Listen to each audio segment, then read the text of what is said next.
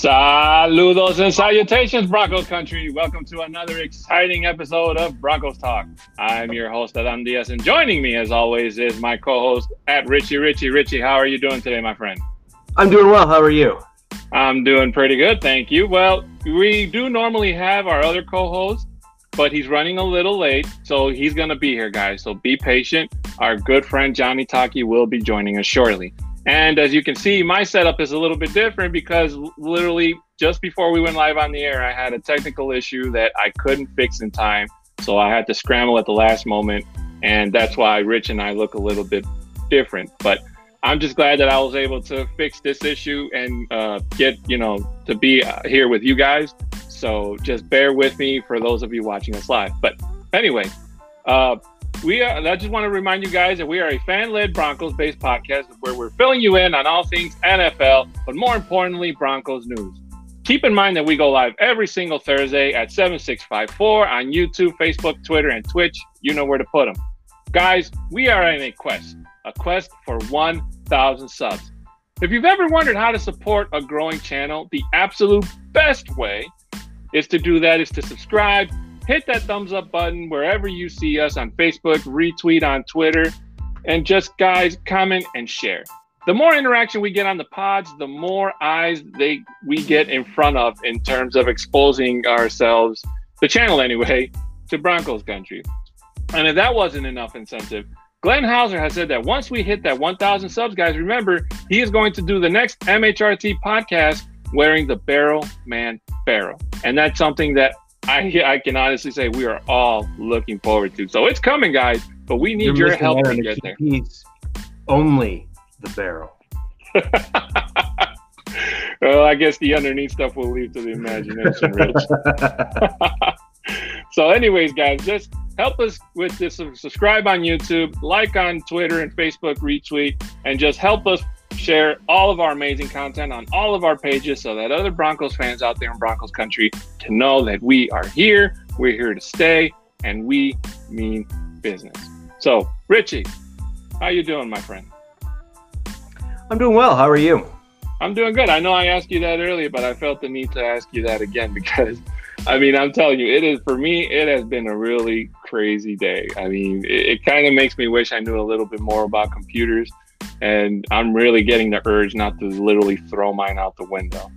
well, computers is what I do for my day job. Uh, so uh, if I ever have a computer problem, then I'm probably in the wrong gig.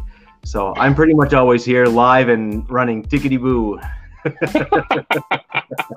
well, that's great, my friend. So, guys, to the topic of today's show, we're going to talk about what Richie, myself, and when Johnny joins us a, a little bit later, our expectations are about training camp. So if you guys have any comments or ideas or questions for any of us, just hit us up in the comments. Uh, watching us live, and Richie, and when Johnny gets here, they're going to pick out your questions, and we're going to answer them to the best of your ability with the time that we are afforded. But thank you guys so much for joining us, and let's get into today's topic. So, uh, oh, Maha first Prophet. things 1st mm-hmm. uh, thank you very much for joining us, uh, Prophet, and I, I thought this was r- rather fitting, uh, given the, uh, the, the Glenn Hauser comment. So I, I wanted to bring this forward for everyone. It's a it's a funny comment. when the barrel man was asked what was under his barrel, he replied, "My boo." oh, that's funny. Oh, um, that is funny. So, I mean, I, I have a question for everyone here. Uh, there's going to be a multitude of positional battles, and that's actually one of the topics that kind of came up with uh, think Mundungus and I were both in a back and forth with a few different uh, people. In fact, it may have actually been Mile High Profit where we were talking back and forth about uh, the um, hard knocks and how Denver actually has some very natural, naturally fitting, you know, fit, made for TV, if you will. You know, banner goes here. Um, mm-hmm. Position battles, uh, you know, quarterback. Uh, some would argue running back as well. That you know, there's going to be some infighting, particularly in that uh, you know, either spot three or four, or even one, two, three, and four, depending on how aggressive you think that battle is going to go. And you know, there's going to be a, a, few other position battles as well. Uh, cornerback, you know, where's that rank order going to end up with the addition of Pat Surtain and uh, you know Fuller and Dar- uh, and Darby coming in. So there's a lot of position groups that we got to work through, and that our coaches are in an unenviable position of trying to sort out that order and where everyone's going to fit. So big question is, where would you like to start? We got a lot to cover. I mean, let's start with the most obvious, and that's with quarterback. So there's still the rumors about a certain quarterback that could surprise not just our Broncos team, Rich, but the entire NFL in total in terms of maybe possibly landing in Denver. Now, while it would be nice to get into speculation and whatnot, I think it'd be better for us to try to concentrate on more towards reality, which is basically what we have in front of us, which is, you know, Drew Lock and Teddy Bridgewater. Now, this is something that we've talked about so much on this show. And it seems like Broncos country is so divided. Some people are for Drew Lock, some people are for Bridgewater. So I'm I just want to see from these guys when we get to training camp who wants it more. You know, we've already talked about who we think deserves it or who we think should get it, but I want to see in training camp who wants it more because I believe whoever shows that is going to get a little bit more of a bump in terms of like more play time during preseason because this is not going to be an easy choice, Rich. You know, for Bridgewater, I think the, the ceiling for him is a little bit higher than for Drew Lock. There's more pressure for Drew Lock to succeed in Denver than there is for Bridgewater. If Bridgewater, let's say, for example, he's the starter and he fails, then it's like, okay, well, that didn't work. You can chalk that up to, you know, just another possible band aid on the Broncos offense. But for Drew Lock, you know, he was selected by John Elway. And even though Elway is no longer the GM of the Broncos, there's still ride, a lot riding on Drew Lock to try to, you know, bring this team back into salvation. And the Broncos, not just offensively, but defensively as well, are a very stacked team this season. And if there was ever a time to lead this team back to a championship run, it's this season.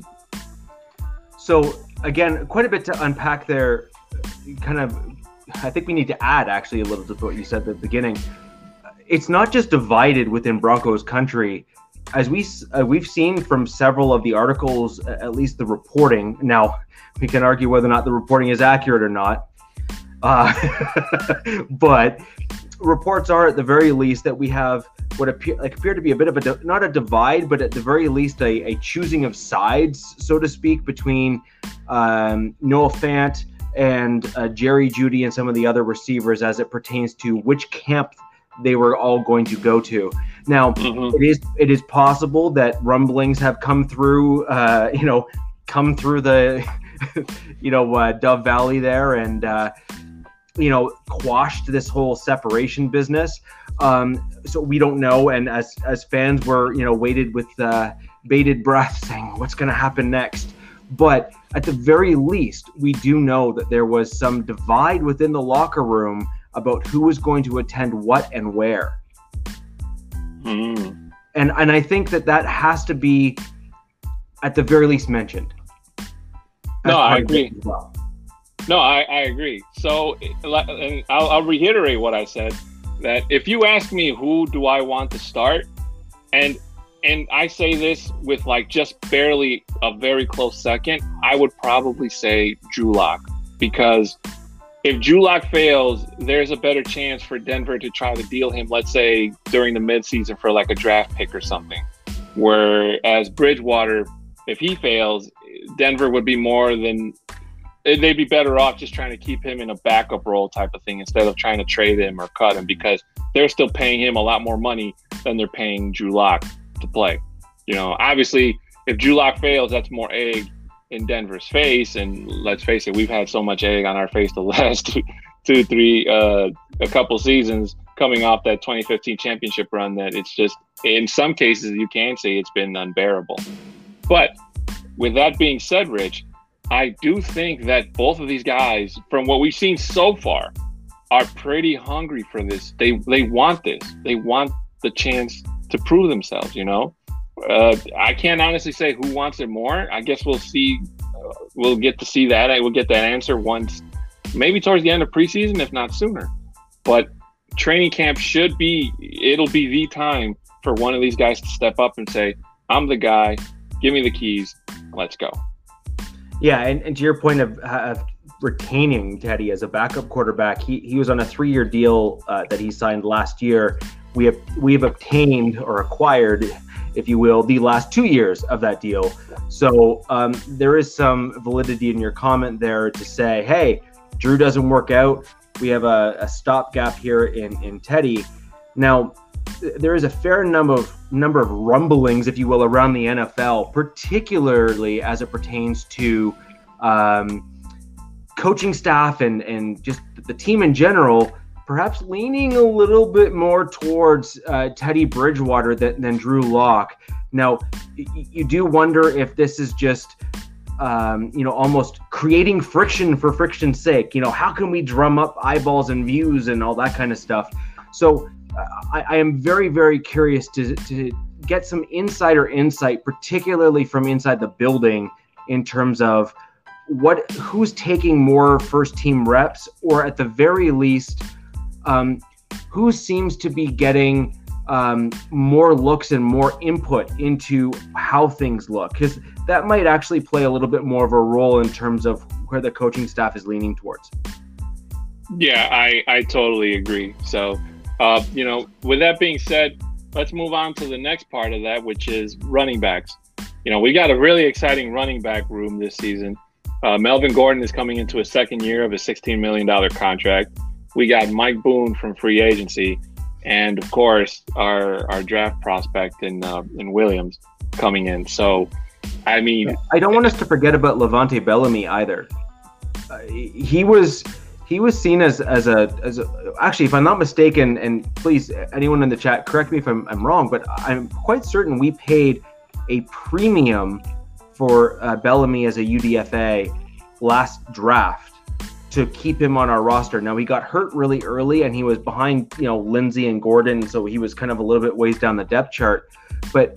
Bellamy had some real legitimate promise coming out of college, and it'd be very, very curious to see uh, if he can continue that and, and actually maybe supplant someone like Royce Freeman, who is clearly, we'll just say, notably missing from every single coach's presser when running backs are mentioned. We got Gordon, we got Williams, Boone, and then you're kind of waiting there saying, "There's there's another guy, there's another guy," and then it's like, "Yeah." So, anyways, we got a bunch of cornerbacks too. Um, so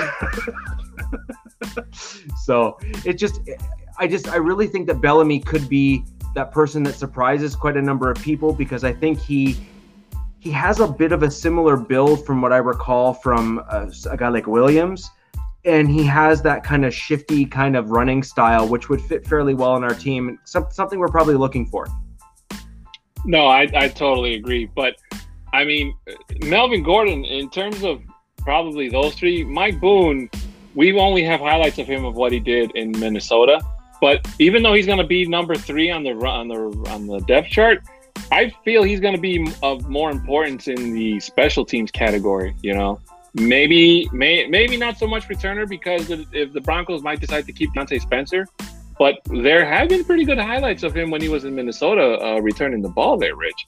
So you know, let's not keep well, in mind that he's a pretty. We're just trying guy. to add more topics to the show. Then, then way to go! You just nailed it. Because uh, I mean, again, that that's another legitimate potential camp, uh, you know, camp battle that we could be seeing is Boone versus Spencer. And uh, I, I, this is before I, I came into the Mile High Roundtable here uh, and came into Broncos talk. Is I've actually been a proponent for a very long time of wanting a running back as a dual role running back returner because I think that's much more valuable to the team where you have someone that can both play special teams and take up a roster spot by actually playing on the offensive side of the ball. In my opinion, that is a much better use of that roster spot for our team.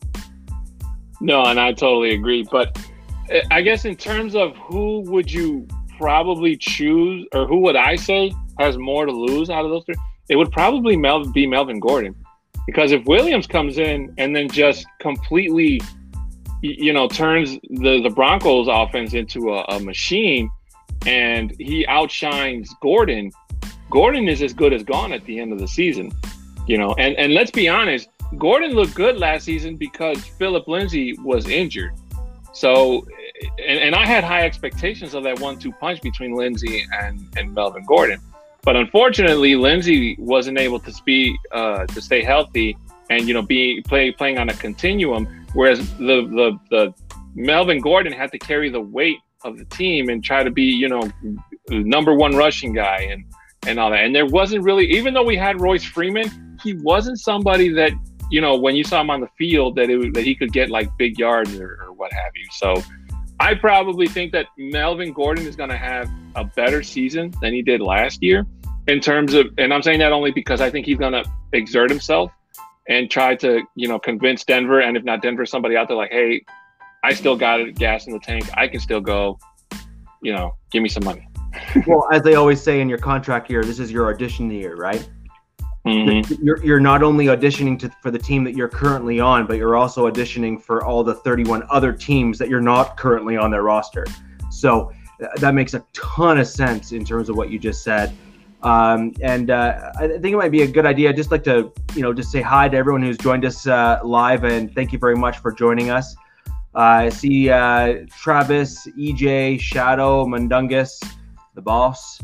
Uh, I saw Dave in here. Thank you very much, Dave. And to answer your previous question, it is a brown ale from Wellington Brewery, a local one here in Ontario. And I believe it was you who was asking me, and I did commit to reaching out. They are not legally allowed to ship outside of Canada or even Ontario for that matter. So you have to find someone or come north of the border in order to get it. Um, and we have Mobad, and I saw that's it. That's it. So I hope uh, I hope everyone else who comes in uh, has a uh, a great show with us today.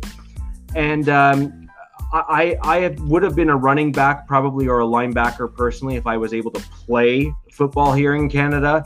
However, where I live, uh, our sports here are rugby uh, because it is much cheaper for schools to run, and we just don't have the robust football programs that uh, my neighbors south of the border have. Uh, so you can say that I'm an envious individual because I would have much preferred to play football.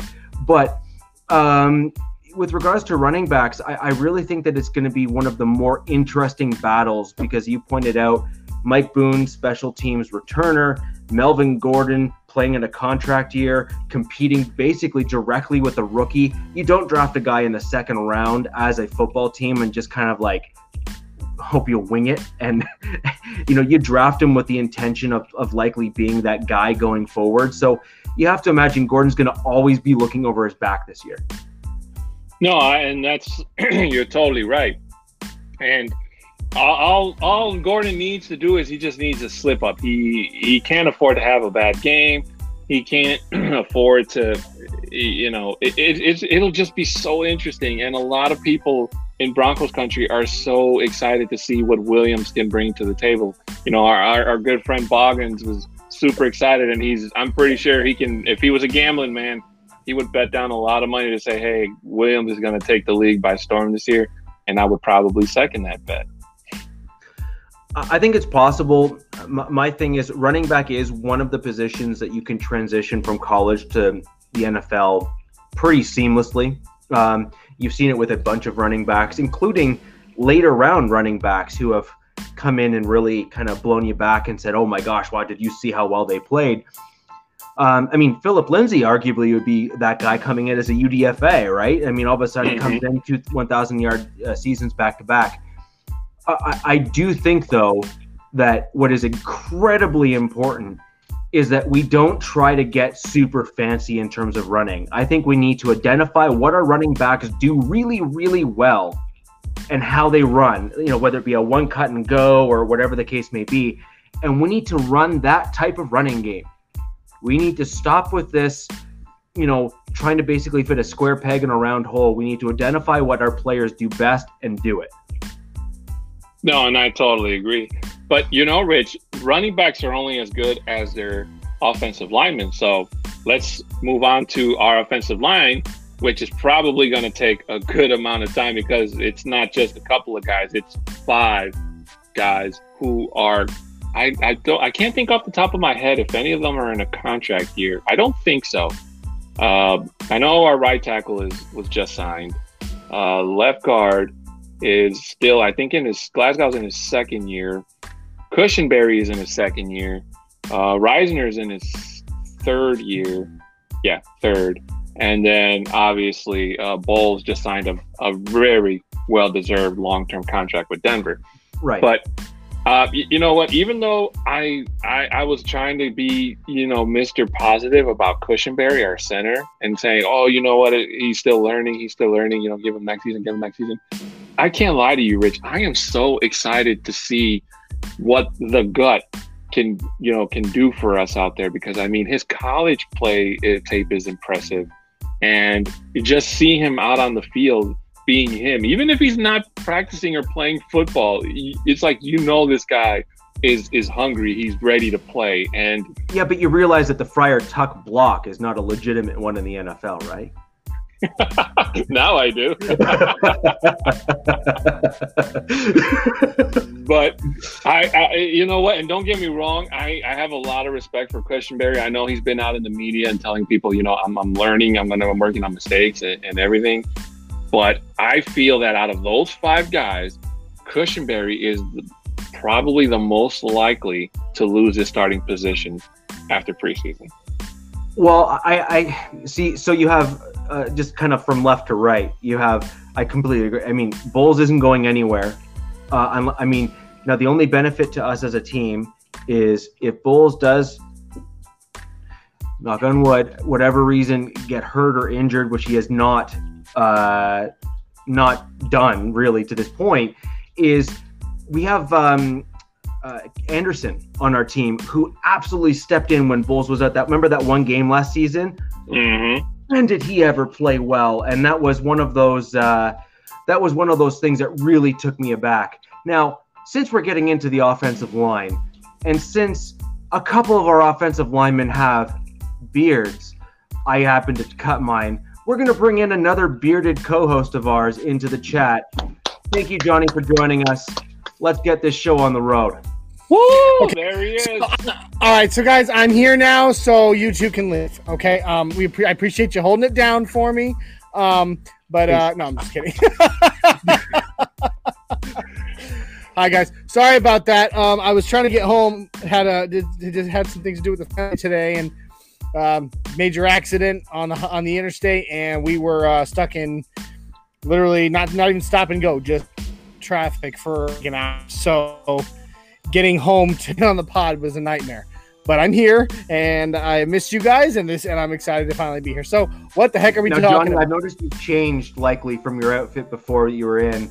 Um, I don't need a Folgers commercial moment, so please stay seated. I know you probably don't have pants on, and, and this, is, this, is, this is a kid-friendly show, okay? no, John, Johnny has a phone booth uh, he carries with him, and it's just like Superman. Oh, when, okay, that works. When it's time to defend Broncos country, he just goes in and quick change. That works.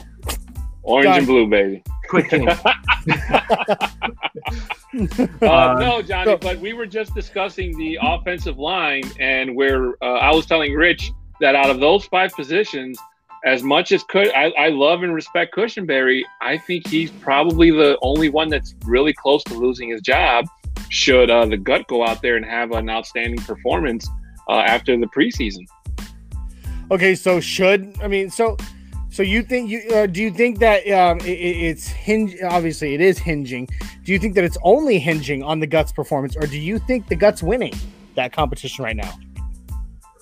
Oh, now, now that's a super super interesting angle on it. Um, my, my, opinion is the same. So I got into it a little bit with uh, one of the MHH guys, uh, which I still have to respond back to. Um, I, I, look, I'm, I'm, I'm a big dude. I can handle it. So yeah. Um, in terms of in terms of uh, yeah, exactly. In terms in terms of just like blocking style, running style, all that kind of stuff, and and while I'm always a huge fan of stats and I think they, they have their place, I, I, think it has to go within the context of the actual game tape and game film that, that, that you watch. Mm-hmm. So, as an example, when we looked at Cushenberry play last year, Cushenberry and Glasgow, in my opinion, were very, very similar in terms of some of their play. Some of their play was downright awful. Some of their play was mediocre. It was sorry. At best. Look, I'm, I'm trying to be nice. I'm Canadian. Um, so then you better then, then, you better pucker up and say sorry. Okay. I don't. I don't apologize for speaking the truth. I, I, I have standards. Um. so and bring him and bring him a donut. A donut. Ooh. Bring him a donut. yeah. So so when you look at those two guys, they they basically, in my opinion, and the one big piece that I that's I kind of tie the two together for me is I didn't see a lot of push forward. So I didn't see their I didn't see them moving their guy right. So when you're trying to mm-hmm. run or have a run play. And you want to really help your running back jump into that second level and basically outright beat that linebacker, is always better for you to have your guard when they're blocking to be able to physically move their their man or their assignment out of the way a little bit to give that extra separation for the running back so that they can get a full head of steam and just juke the linebacker. And Okay. we did Yeah. not see that from either our center or Glasgow, in my opinion. Now, pass protection is a completely different beast. That's not what we're. That's not what I'm talking about here. It's the run. It's the run blocking, and Mhm. I think that's where we really struggled. And when you can't set up a run block, you're not really scaring the defensive line because the run blocking is the, I am moving another man against his will. I am Mhm. stronger than you, and frankly, is demoralizing for the other team. Mhm. Oh. All right. I, I mean, I agree with you uh, in one respect, but I'm, I'm going to throw in a little something that I think might mix it up just a little. All right. Ooh, I heard that burbling from the from Das Boot. Das Boot. Das Boot. I Anyway. don't look right. Oh. All right. So I want you to think about this for a second. It's just it's just a thought, but I think it I think it has some some validity and some value. Okay. When you are surrounded by talent, your talent flourishes. All right. Now, Glasgow, you know, he's a vet.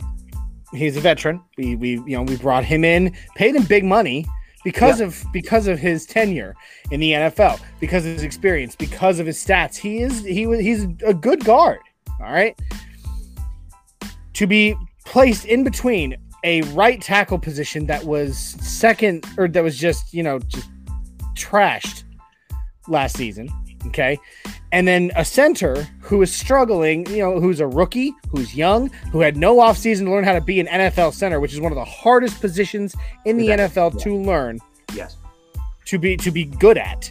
Um, st- being stuck in between the two of them, I think it hindered his ability to play the game that he can.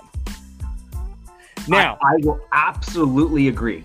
However, to a point. that- so yeah. continue. no, I was yeah. gonna say. So that being said, if this, if, you know, obviously we we've addressed at least as best as we can with with Bobby Massie and Cam Fleming on the on the right tackle position, and then obviously we brought in Quinn Meinerz to to uh, bolster and bring some competition to the center position, and hopefully, hopefully, Cush because I want you know I'd love to see Cush succeed because we we, we did give you know spend some decent draft capital on the guy. I'd love Mhm. to see him succeed. So hopefully, I'm I'm praying. Like I love Quinn Meinerz. I, I love the gut, and if and if he's the guy, he's the guy, and that's great. But I want to see. I do want to see Cush succeed. Um, so I would, you know, so hopefully either Quinn or Cush take a step a step up and explode, and then then that position, that right guard position, like Glasgow with Glasgow, is is strengthened as a result of those around him. That's Yeah. Yeah, no, I, I totally agree with you right there, Johnny. The only setback of putting in the gut week one is the fact that you kind of mess with the gel that the offensive line usually has to have in terms of being, you know, a, a formidable, in terms of, you know, playing with each other. Because when you throw in a bunch of new guys, it usually takes time for them to kind of gel together and get, you know, the feeling of, okay, this is how we work together when we have to shift left or when we have to shift right or when we have to pass protect. So that's kind The of a struggle is problem. real. that- Yeah. yeah, the struggle is Yeah, real. And that's kind of you'd a have to- problem that they had last year with Cushenberry himself. yeah. I'm going to quickly jump in there and just just make one quick comment there. If they were to, you know, supplant Cush with uh, Meinerz instead, then that is in all likelihood as a result of preseason and what um, Meinerz has showed in preseason. And you'd also assume that that change would have been made with snaps together and showing that they can work cohesively together. I don't believe any offensive line coach in their right mind or an offensive coordinator in their right mind we can debate whether or not Shurmur has a right mind at all in a different podcast. and there's no there's no debate. um, and, okay, Oh. but at the very least, we know that our head coach has got a pretty solid head on his shoulders, and he is literally probably the best, if not one of the best, defensive minds in all of football. I don't, and, I don't the think that's really, frowniest. pardon me. Oh, And agreed. the frowniest. I know it's great.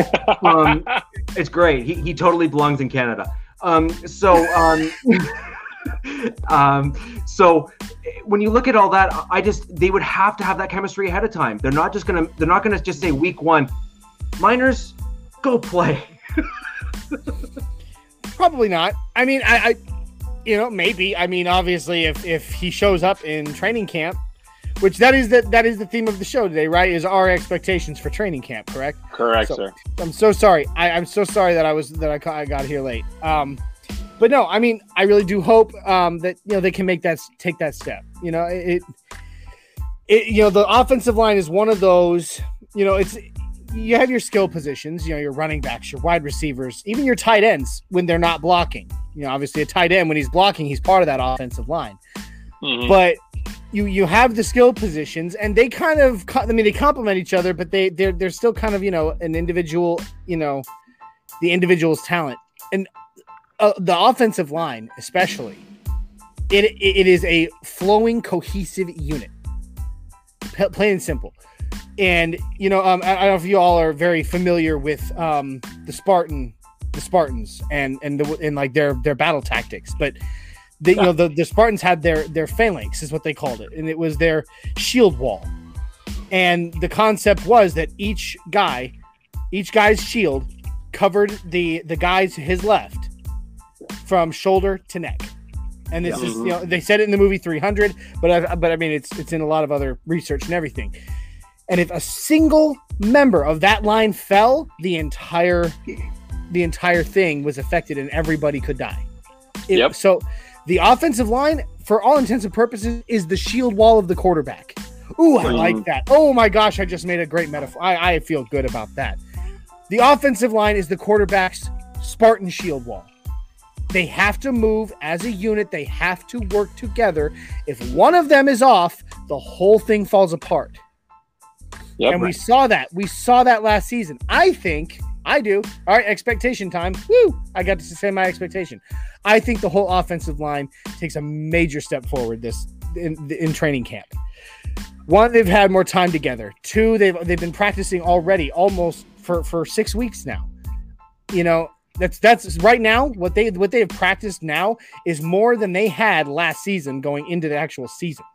Mhm. I also think they have better talent on the roster this year than they did last year. And that's Uh, all around. to- to- no, like just no, but I'm specifically talking about the offensive I- line. Now, I agree. if if we are going to in turn if we're going to be talking about training camp and and kind of what our expectations are between that i think it would be a fair comment to make that how well Meinerz does will be how well he can do against Shamar Stephen uh, the defensive line uh, the uh, basically the interior defensive lineman that we hired from um, minnesota i think we brought in from minnesota if i'm not mistaken Uh, Mhm. yeah, I believe he. I, I don't remember where he came from. I, Might have been- I thought he, I thought he was from the vikings maybe i'm wrong but i thought he was the vikings I'm And then- looking it up. Possibly. Keep- I can't remember. and then and then we also have and then it would also be uh, it also depends on, on where Vic kind of stacks these guys in terms of who he's going to try and want to go against who. But you might also see uh, Meinerz go against uh, Purcell, for example, to see kind of where he fits against a run blocking interior defensive lineman. Um, and and those are I think are going to be the real and true test to see and gauge where is Meinerz versus someone like Cush, since we've kind of gone on a little bit about the center position. Mhm. And I think we're talking about the center position because, I mean, I think it was pretty glaringly obvious when we were watching games last year that, you know, it- you know, just, I mean, that's know, that, that that's well said. That is Yeah. well said. yeah, um, you know, yeah, center. It, it, center is imp- is it's one of the most it's mo- one of the most underrated and most important positions on the field. agreed. Mhm. I mean, Agreed. you know, the center.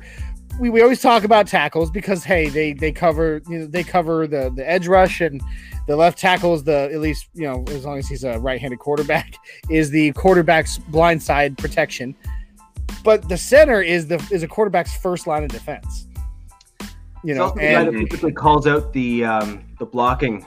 yeah, I mean, he he, he has to lead that line. Right. Leader, he has to, you know, read the he has, he has to read the defense just as well as, well as the quarterback Yeah. in order to in order to call the you know to tell the rest of the line the right the right formation, the right motion in order in order for the play to not break down.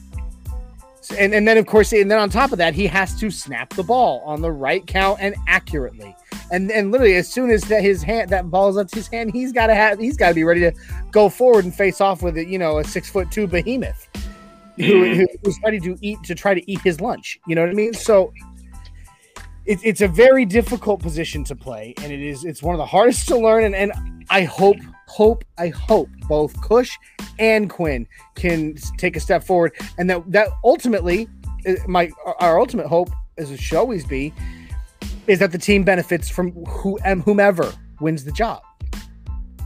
Um but I, I mean I expect I honestly expect I honestly expect to it to be very close between. Quinn and. Cush, and it could come down to a it could come down to a single play in the preseason. So I'd be very curious, just in general, what do you think Meinerz needs to do, and what do you think Cush needs to do? So we'll kind of go kind of a flip side, same coin, to win that center position. Do we think that Cush has basically got the job and it's his to lose, or are we actually looking at what was said in those pre in the preseason pressers, you know, just after the draft, before everything kind of really got started? where I mean, I would argue that the coaches spilled the beans a little bit, and they, they they literally actually more than a little bit, a lot, um, and said, you know, we brought Meinerz in to play center, and it's like, wait a minute, but you just drafted a center the year before, so. What do you think Cush needs to do to keep the job? And then I think the bigger hill to climb here is what do you think Meinerz needs to do and show in the lead into training camp and in training plant camp to basically push Cushenberry out of the way and say, "You're my backup. I'm the starter now." Uh, Don, you want to start this one? Man, you know what? I'm trying to wrap my brain around that. I don't have a specific answer for you. Cush needs to bully. He needs to. He like. Uh, where where is it? I saw it here. Oh, EJ said it. Better bully wins the job at center. Mm-hmm. And you go up Yeah. here to EJ earlier. If Meinerz can move his man from point A to point B consistently against his will, then you have to start him over Cushy. So here's the thing: we've seen, you know, Quinn, Quinn Meinerz. If he's viewing those players on the, you know, on the defensive line and those incoming as trees, and he's moving them like he moves trees. Call him a lumberjack. hmm The, the lumberjack, the the the lumberjack, the gut. Who, who you know what? He's got so many nicknames. Cushenberry needs to step up that way. He needs to impose impose his will upon his opponent. Like it's it's it's not just something to to get in the way of somebody. I mean, I can get in the way of somebody. Maybe not for very long. I'm handicapped. You know, I've got my ankle injury, but you know what I mean. like I can get in the way.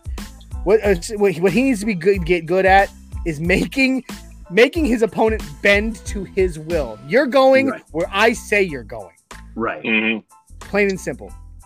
Yeah. Uh, you know what? And just to piggy off of that, it's the pressure's on for Lloyd Mhm. Cushenberry. You know, I'm pretty sure he wasn't expecting the Broncos to pick up a center even that early in the third round. So No. I'm pretty sure that to him kind of lit a fire inside him like, okay, the competition's real. There's somebody coming for my job. So I got to go out there, especially since, like he, like we talked about uh, before Johnny came in, Rich, that he said that uh, he went on the media because he's seeing the same hype that we're seeing, you know. And, and Mhm. I'll, I'll admit, I'm part of the hype. struggled. Yeah. Yeah, I'll give it to him there. He's humble and he and he and he owns he's owned how he looked last season. He literally said, Yeah. I looked like crap last season. yeah. And Mike Munchak doesn't seem like the kind of guy who you can try to pull the wool over his eyes. And No, You he's know, pretty, he's a pretty smart. He's pretty smart. he, he's a pretty smart man. If he says, if he sees that Cushenberry cannot get the job done, or you know, falters or does not live up to the what he said he was going to do, maybe even by preseason, we could see a different center come week one. Well, I, again, this all depends on which side of the fence you land on as a Broncos fan in terms of where you think the influence is coming from on the team. There are some that will argue and will argue that they are correct in saying, look how much time and resources we put into Garett Bolles and try to work him out of the penalties and some of those types of things, right? And correct that kind of stuff. And then others will say, well, he just kind of developed, and and, a, uh, and left tackle is one of the hardest positions to fully transition away from college from.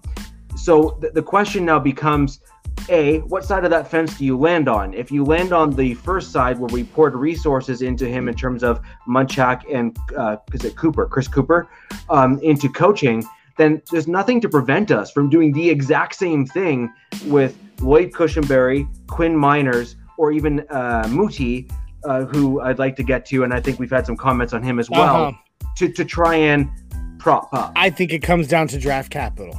Mm-hmm. Agreed. His position. I mean, right. Look, as much as I love Cush and I love what he did, I loved what he did in college at LSU. I mean, you know, uh, he, he was granted what was it number 18 i believe which is a which is prolific in lsu you don't get that number unless you are you know a leader of men and mm-hmm. he did he got he, he was gifted he was granted or not gifted or granted he was you know be, um, bequeathed that number and you know, and he lived up to it at LSU, and I lo- I was excited seeing him coming in. Okay, but you know, he's a, he what was his he was third round, right? Cush. Mm-hmm. Okay. Famous, famous minor. Yeah. So there you go. You know, you look at Garett Bolles, the resources and time put into developing and taking care of him. Numero uno. He was the you know he was a first round draft pick.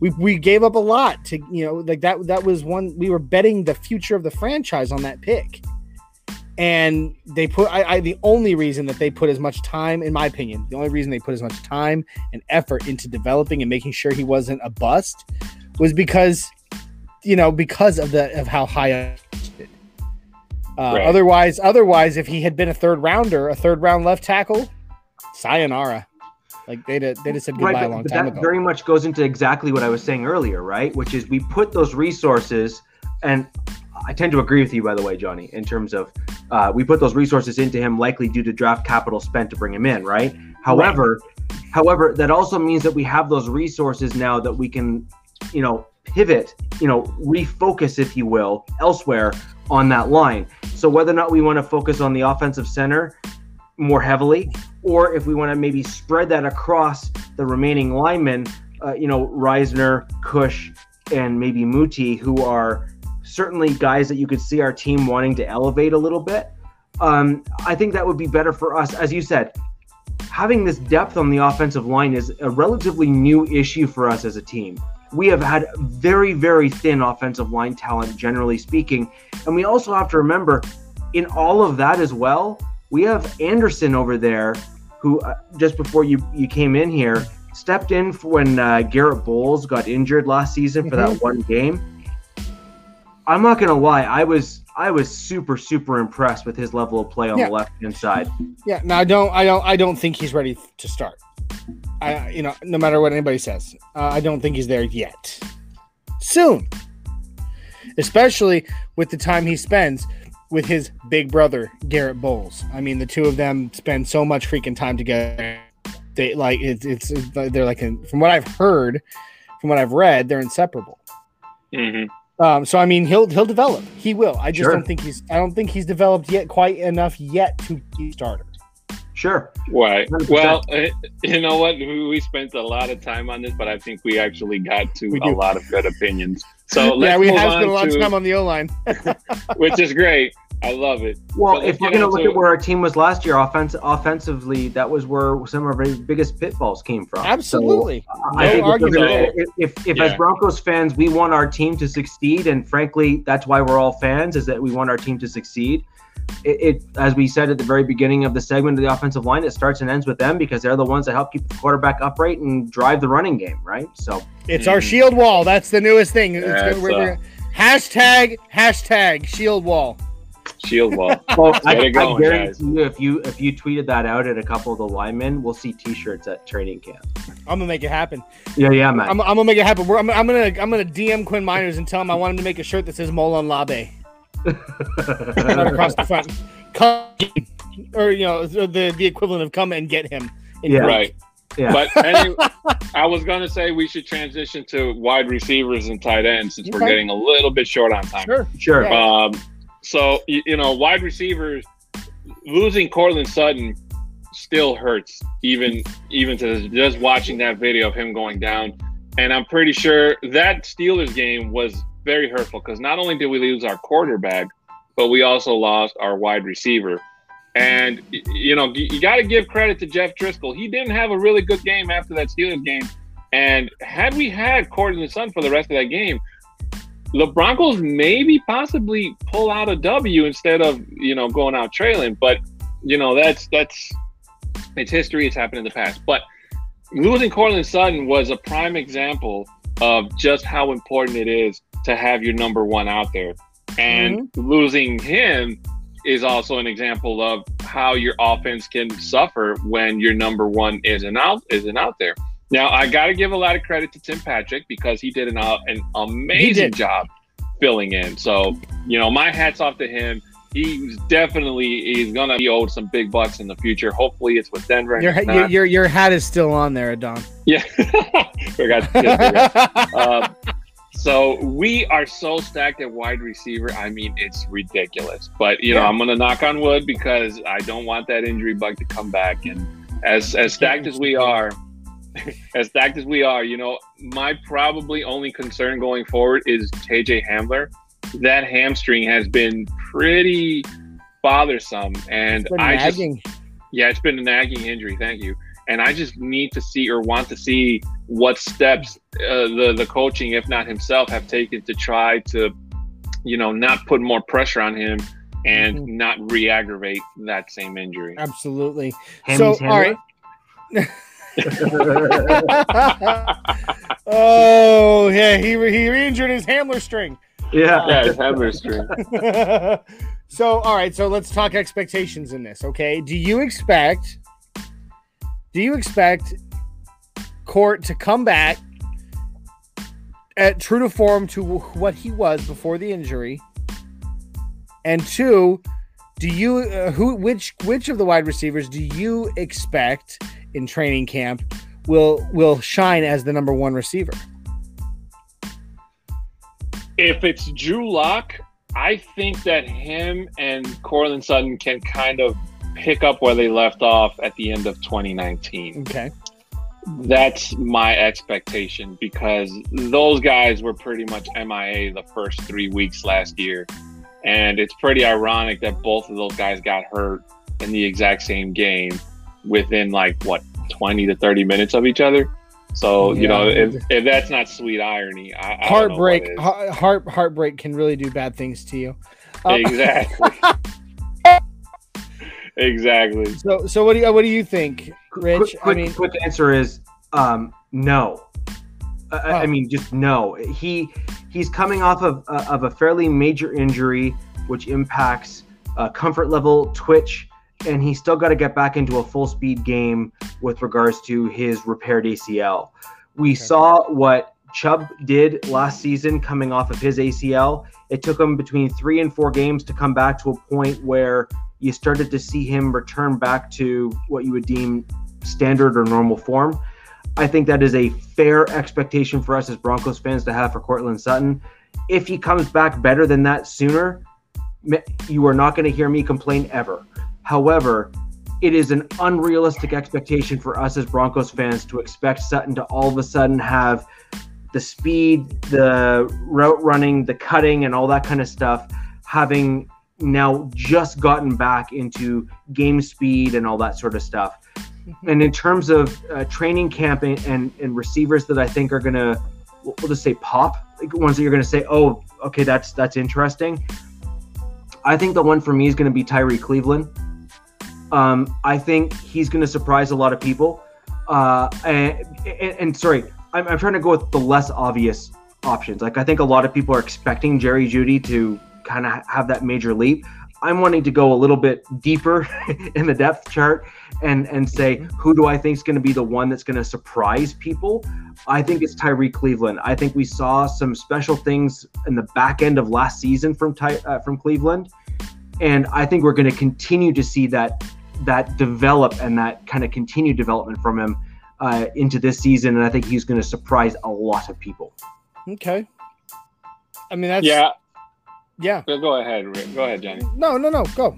I'm good. Well, I was just gonna I was just gonna add to that that I too am expecting big things from Jerry Jeudy because uh, you know I, I'm I give him all the credit. His his route running skills are amazing. I mean, uh, compared to the two other guys that went before him and CeeDee Lamb and um, I, I can't think of the other guy's name from the Raiders.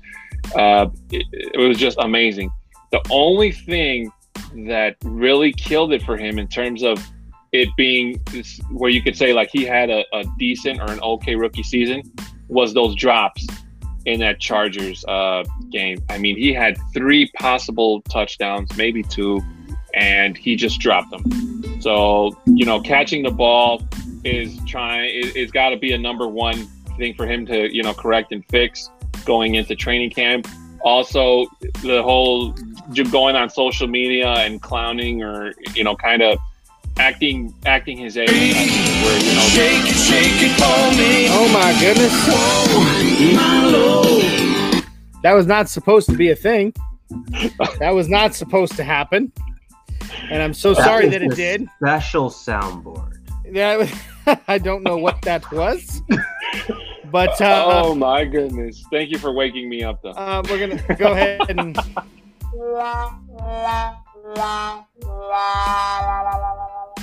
I was unaware that you were such a big Kevin Bacon fan.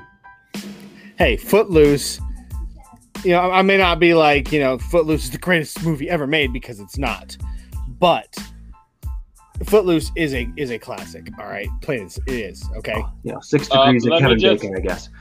let me just say for the record we do not own the rights to the music you guys just heard so just putting that No, out we don't. and the, the, and the music was unintentionally played. Okay. Yeah. We're sorry, Mr. Travolta. Oh, that was that was. uh mm, mm. Hey, today's been a day, Johnny. We'll just leave it.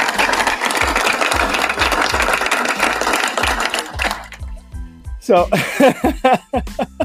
anyway, so wide receivers. What about um? Has anybody else? Is anybody else really excited about what they've seen from Kendall Hinton? He's still fighting for a roster spot. I know. I mean, honestly, honestly, I still think he only makes the practice squad. But I bel I truly believe, and that's just because of the ridiculous depth we have at that position.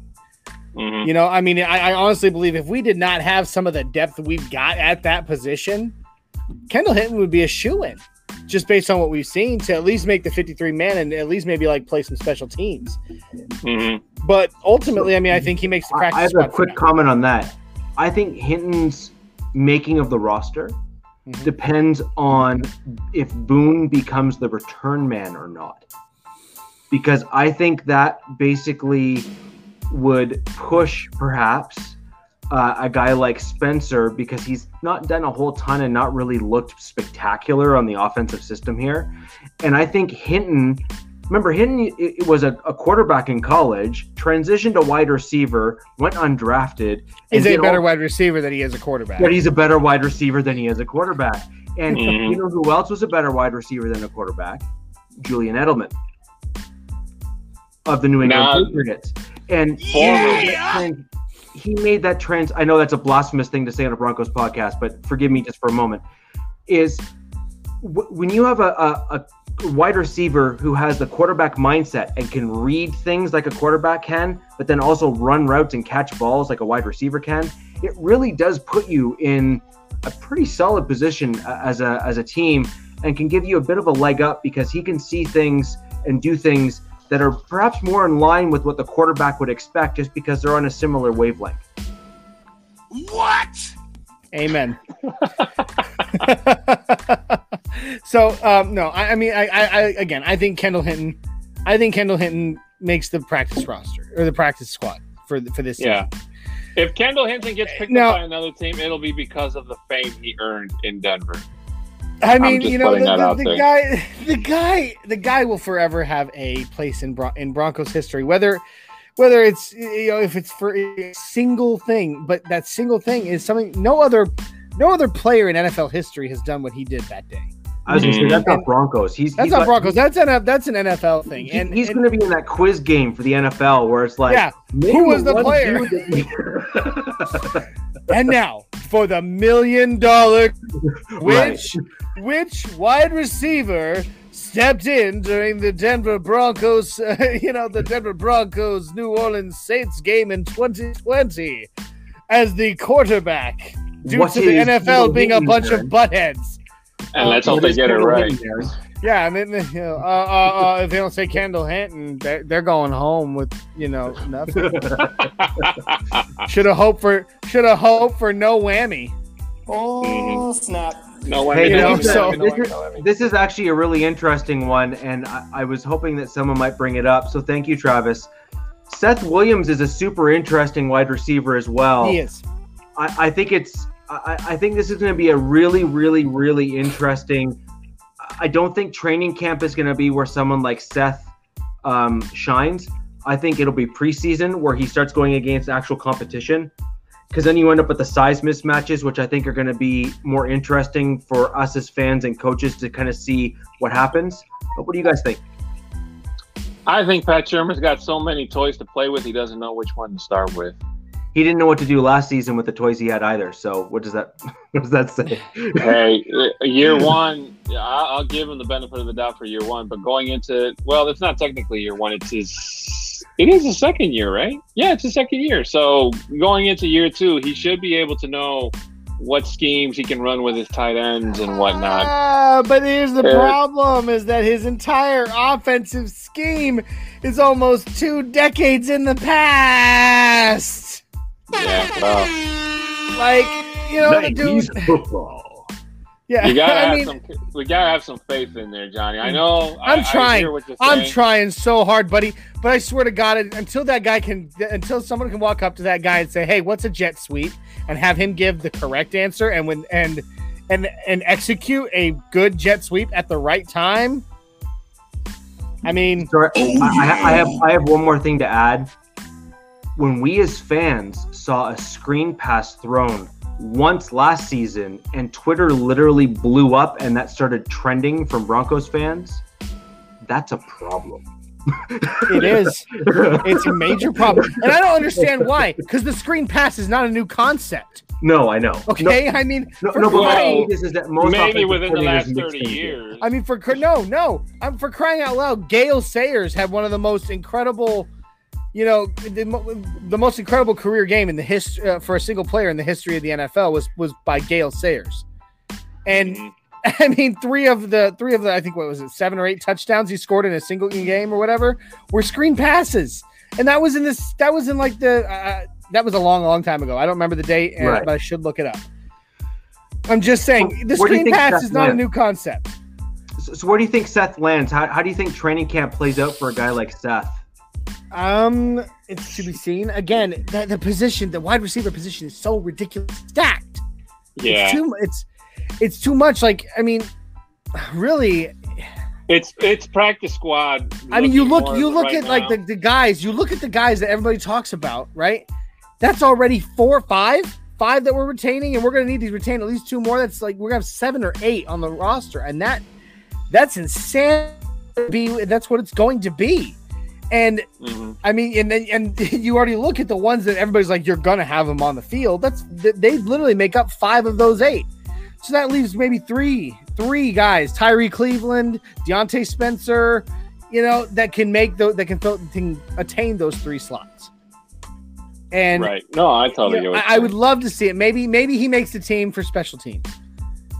But right now, with with the as much as I, I I like the pick that we made on Seth Williams, as much as I like that he's you know in Denver and we're rocking the orange and blue right now, I don't foresee him usurping some of the talent that's already at that position right now. You know, maybe a season or two down the road as these guys filter on through with their with free agency, they move on to greener pastures or, or you know possibly greener pastures. Uh, we've seen that in the past. You know, um, possibly, then then then he can start. You guys like him can start making the team, but I honestly don't think he's making the. At least not at the position of wide receiver. He if he makes the team, it's on special teams. And th- the other thing that was brought up, Don mentioned earlier, and we're getting super tight on time, so I just want to make sure that we we we cover this off. It was brought up about KJ Hamler and his hamstring injury, and the fact that he has spent at least a fair amount of time, even last season, where he hasn't been able to play or hasn't played well, and that kind of stuff. That's just a result of his injury. Mhm. Do we think that that may play a major role this season if we choose to like if we have this additional depth at wide receiver do we think that might impact his status on our team in training camp and whatnot if he gets hurt again Probably. I mean, uh, like Like I said- I guess I guess on the flip side of that is do you think that we then just push him to IR since we have a fair number of wide receivers that we seem to be fairly Hmm, confident in that- yeah, that'd be pretty drastic. if he, ta- I mean, if it's something, if it's something more than a strain, sure. Sh- yeah I mean, right now at this point, it's a hamstring. It's a it's it's just a re- hamstring strain. Over. Yeah. I mean, it's over and over and over again. But it is. It, thus far, it has just been a strain. Mhm. Um, pray, pray to the football gods. Pray to you know, Jesus, Allah, whoever you might pray to, that it doesn't get worse for him. Um, you know, be, but because I mean, soft tissue injuries, especially lower body soft tissue injuries, they don't just go away. I mean, they don't go. They might not go away ever. right I mean, th- those those kind of injuries don't just heal, and they're so so easy to re to re-aggravate. You know, he could literally be walking down the stairs in his house and step wrong off the bottom step, and suddenly, oh gosh! And it, looks like a scene from you know, you know, uh, Mr. Wilson and Dennis the Menace. with, You know, oh my back! You know, it just out of nowhere, just suddenly he's, oh god, my leg! Oh, and he, and all he did was take a step off the staircase. You know, I mean, I'm glad you guys got a kick out of that one. But uh, you know, it, it, it isn't. It, it is what can happen, and you know, it. it I, I, I foresee him making special teams if he makes any position at all right now. right Otherwise, otherwise, uh, practice squ- or yeah, practice squad, and ready to ready to slot in. right Yeah, uh, uh, uh, that'd be my guess. Oh, jeez, Mundungus. oh no. Too hard of a fart and you throw your back out. Hey, the boss ain't lying, man. I'm telling you, we're, I'm ah. getting, I'm getting up there in age where if is that is that too one of those hard, it's like- hashtag old man problems Hey, listen, listen. I'm a I'm an army vet. Okay, like my you know I I'm 32 years old, but but with all the deployments I've been the deployments I've been on, the injuries I've sustained, everything else, I think my like I think the algorithm said that my body is like 70. You know, like oh god, yeah, 32. Wake up out of bed and stand up and go, oh, oh, ah, you know. It, yeah, it's it's terrible. So Yeah. we're- we're nearing the end here, uh, guys. Uh, uh, Some positions we haven't really covered off, and I wanted to make sure we were able to at least get something in if we wanted to. Was uh, cornerbacks, inside linebackers are, are two positions that I think um, are going to definitely and 100% be uh, training camp battles. Uh, wanted to know your thoughts, your feedback, anything else that you guys might have to say on those two uh, uh, positions, which I think are going to be really fascinating. Uh, man, I wish we had the time, but uh, all I can say is that I'm, I'm super excited. What I see on paper and watch it come to fruition in just a, just under what under three two months or whatever. I- can't wait. It's gonna be band diddly tastic. Um, expectation for the secondary. This secondary, you know, we, we're already everybody's already pretty much expecting it. Okay, but I'm just gonna go ahead and say it. This secondary, yeah, I already said that Hamler string. um, this secondary in in training camp before we even hit the preseason is going to blow up.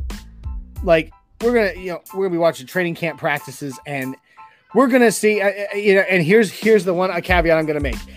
Everybody's gonna blow it up on drew lock whenever he throws a pick.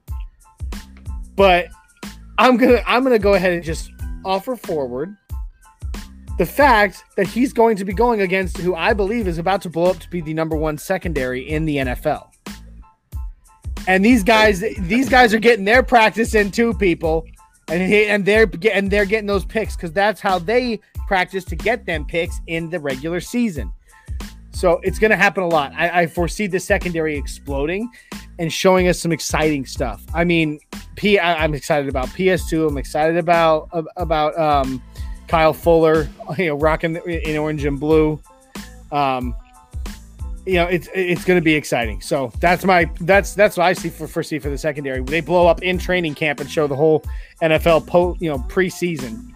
We, we are here and we are about to take this you know take this place by storm. I agree. I think we have better depth this year. I think we have uh, better fits for Fangio's uh, scheme that we acquired in the offseason. I mean, we already know what Fuller can do in a Fangio scheme. He looked, you know, excellent in Chicago under Fangio. Right. Um, and so I, I, think we're in. I think we're in a good position when it comes to our secondary. Uh, the one concern that I have is just I, I, don't want to see a repeat of what happened to us last year at that particular position group. That is a concern of mine uh, because it did seem to be that all of the defensive backs seemed to go down with a similar injury. So I really do hope that we have kind of moved past that as a team. Yeah. And uh, but I, I, think we have much, much, much better depth, so we're not going out and finding the guy in the stands to fill in for the next game. Agreed. I mean, honestly, a lot of it I think was a fluke. It just, it yeah. just was. I said this a, a few months back. Last season was Murphy's Law meets a perfect storm. Mm-hmm. You know what I mean? Like what can go wrong will go wrong, and it went, it went wrong as bad as it can go. Right. Like it just it was it was like the two the two worst things. You know, the perfect storm meets Murphy's can go wrong, will go wrong, and the worst possible outcome was what happened. Yeah. It, and and it, it, it I, honestly, I don't think it's going to look like that again this season. I mean, the odds of that are low because the odds of it happening the way it did last season were low, were low. Right. You know. So. Uh, yeah, but unfortunately, guys, we are out of time. So we're going to have to uh, end today's segment. Guys, that's going to have to do it for today's show. Thank you so much for everybody that joined us in the chat today. I do apologize. I'm not able to usually thank everybody individually like I normally do because I can't see the uh, chat. uh, the boss, uh, with a closing statement, he says, I will say this while obviously they will be going against the best secondary in the NFL, the best quarterbacks in the league find a way to not throw picks. We will have to see if Block can learn. And that's very well said. And He's not wrong. Yeah, definitely not wrong. Uh, guys, want to thank all of you guys, like I said, for joining us tonight. And we want to thank every single person, whether you're listening to or watching us live or you're listening to us after the fact on repeat or on audio. Again, guys, we are on a quest for 1,000 subs. Wait, wait, wait, wait. Want- ready, ready, ready. The quest.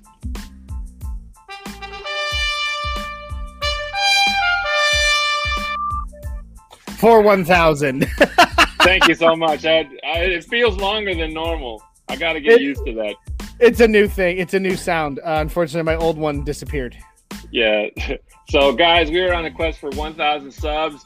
Make sure you hit that subscribe button, like on Facebook or on Twitter, and retweet the show's hashtags, everything. Guys, we need your support for 1,000 subs. As we stated at the beginning of the show, we are, if we hit, when we hit a 1,000 subs, I should say, Glenn Hauser will be rocking the Barrel Man Barrel on the following show on Mile High Roundtable. And speaking of which, guys, make sure you catch Mile High Roundtable this Thursday at 7654 on YouTube, Facebook, and Twitter. You know where to put them. It's going to be an action packed show, I guarantee you. Stay tuned on Twitter so you guys figure out or know what the topic for that show is. Um, and then, I uh, believe this week it's Zach Seegers. I think oh, so. Zach Seegers on Thank the you. show. Yeah, so it's Zach Seeger. Thank you. Yeah. You know. Thank you. Yeah. It's Zach Seeger that's going to be on the show. And then on Sunday, we have the Nothing Rhymes with podcast, which our good friend, man up top, Broncos Viking, and of course his co host, my good friend, Isaiah Pookie Nights. And they're going to oh, he's never going to get away with from that.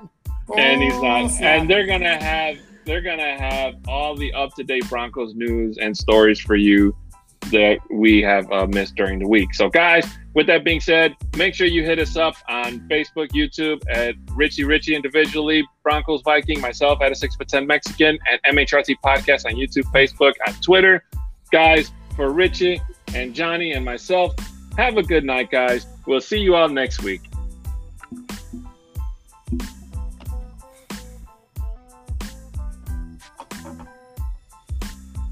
Bye.